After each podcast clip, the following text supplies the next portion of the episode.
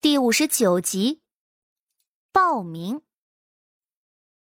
谢桥轻轻的吐出口气来，他忍呐，他得忍啊，忍过了，他就是心怀天下、宽怀无比的高人。谢桥想着，便微微低下了头。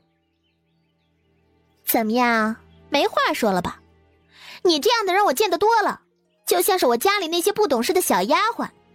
明明是奴才的命，却非瞎想做主子。就算做上了又如何？天生的低贱，改不了。谢桥眉头一皱，他这道心怕是要毁呀，因为他竟然是忍不了了。他抬起头，慢条斯理的开了口：“也不知道是哪股怪风，吹得一股臭味熏天而来。”何为低贱啊？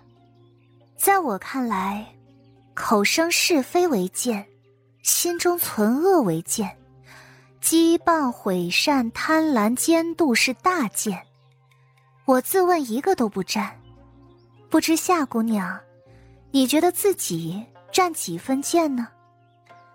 你也不必承认了，贱不贱的，我自己有眼睛看。说罢。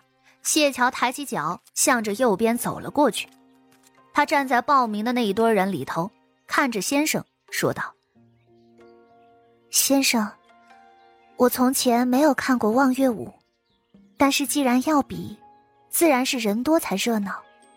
还请先生教我一回，我也好现学现卖。”先生愣了一下：“哦，你要报名？”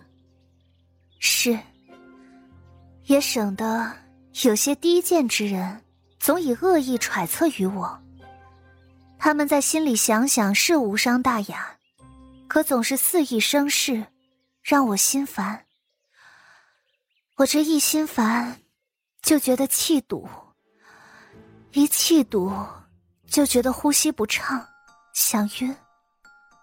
我自幼身体不好。若是真的晕在这儿了，有个好歹，那也是夏姑娘的不是了。在座的人都有些震惊了，这谢桥的口才真的是毒啊，毒的让人发指啊！他也没说上几句话，可是那些话弯弯绕绕、文绉绉的，竟然能堵得人不知道该怎么回。要是真的破口大骂回去，反而还更落了下乘。夏雅云这一口气憋的呀，憋在他心里头不上不下的，憋得他双目喷火，眼膛赤红，好像有炎炎烈火喷出来一般。而谢桥呢，清瘦的身子站在那儿，竟有几分铮铮铁骨、不屑自污的清高之感，偏又不似那皑皑白雪冰冷不近人情，更似朝晖朗月，光彩照人。他神清气定，如日东升。他可是谢半仙儿，半仙儿什么样，他心中有数。既能教会师傅装模作样，对自个儿的形象管理自然是万般自信的。先生怔愣了一会儿，这才回过神来，干咳一声：“ 既然你也要参加，那也行。”等所有人准备好，我会再给你们演示一次，只此一次。你们自己要对照自己的不足，比试的时候我会一视同仁。谢桥点了点头，夏雅云攥紧了拳头，往右边站了站，气哼哼的：“以为自己是天才吗？看一次就能学会？说什么大话！”夏雅云咬牙切齿。其他人这会儿都老实不说话了，毕竟这谢桥嘴那么毒，万一像夏雅云一样被骂一顿，那可真是丢人死了。见到没人附和，夏雅云心里更郁闷，他就只能站在那儿等着看谢桥出丑。没一会儿，先生展示了一遍望月舞。这剑舞有长剑和短剑之分。空谷院这边主要用的是长剑，剑穗也长，晃来晃去的会好看很多。望月舞有飞天之态，手中长剑闪着寒光，冰冷刺目。谢桥看得很仔细，把先生的每一个动作都仔仔细细的记在脑中。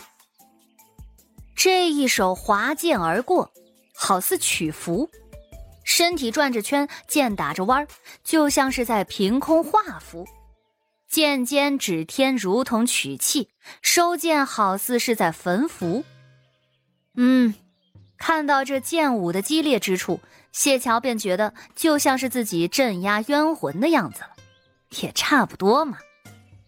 这代天行化，布令宣威，全凭手中三尺法剑。若是连手里的剑都控制不了，小鬼早就把他给吃了。谢桥的武力值不行，跟着莫灵子学的是十三剑，代表的是八卦加五行。可是这五行八卦可画出万物，所以此刻先生的一举一动就如同是一个大圆盘，动起来的时候还特别的有规律。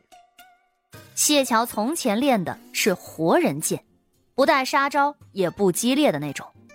好在这望月舞也不是特别的复杂。好了，你们自己练一会儿，一刻钟之后，比试开始。